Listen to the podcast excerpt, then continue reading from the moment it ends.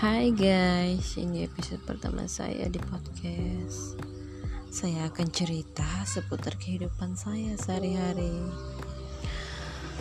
Dalam hidup saya, saya itu bingung entah kenapa di saat saya dan suami mulai bangkit. Tapi banyak orang-orang yang berusaha menjatuhkan dan itu bukan orang lain, keluarga dekat sendiri dan seolah itu mereka berkata, "Kamu tidak perlu bangkit untuk menjadi orang-orang hebat." Begitulah artian dari cara mereka, baik dari kerjaan.